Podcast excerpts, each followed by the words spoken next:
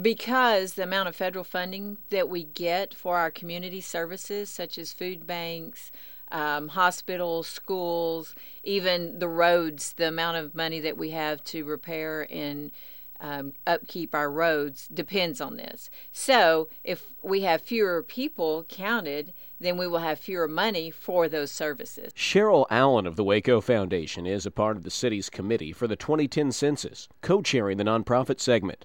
She, in concert with other city leaders, is encouraging local residents to fill out their census forms, even as today's deadline seems a cutoff for many. There's many reasons why people would not return a form. It's not because they want to break the law. They may not be aware that it is the law, but there and there may be language barriers. They may just forget. Um, and so, because it is required that everyone is counted, someone will visit to get the information. In fact, census workers were out canvassing the Kate Ross neighborhood yesterday morning, talking to residents lined up outside the Gospel Cafe. It's important because it's the law, and it's important to get an accurate count. But for local nonprofits, it's vital. A few forms here and there can make a big difference. Roy Nash is president of NeighborWorks Waco. He co chairs the nonprofit segment of the Waco Census Committee and he's interested in the low income neighborhoods his organization serves. He's taking great care to educate his clients about the importance to his organization, which in turn really benefits them. So it's important for us to help get that message out that we need low income families to return those forms uh, so that we'll qualify for more. Uh, federal and state uh, funding assistance. Don't think of the city of Waco as a whole when considering why a few forms here and there make a big difference. Think of Waco as a checkerboard, with each neighborhood representing a square. It's at this micro level where the submissions are so important. Low income neighborhoods have the worst submission rates, but they're the ones who need to fill them out the most. Nash gives a current example from a project NeighborWorks Waco is undertaking. Numbers are always tight. Uh, whether the neighborhood's considered low income or, or, not so low income, it usually comes down to a, just a, a few people.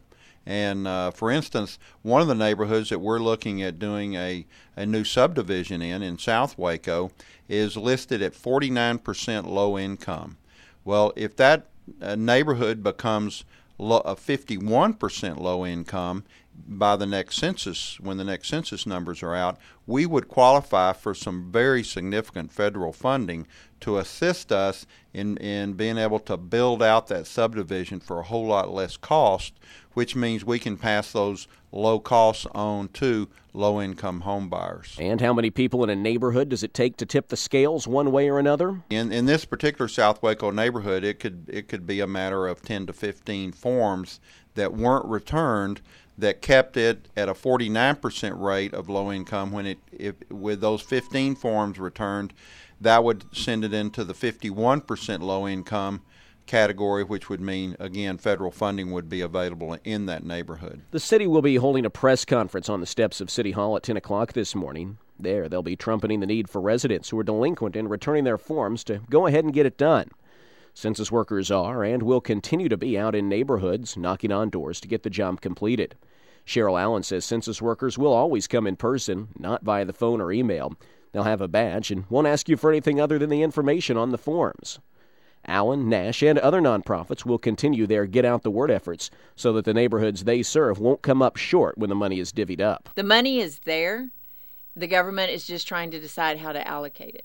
So it's important upon us as residents of this county to make sure we get our share. You can learn more about Waco's census efforts online at www.kwbu.org/census. Make sure you include the 3 Ws. For KWBU News, I'm Derek Smith.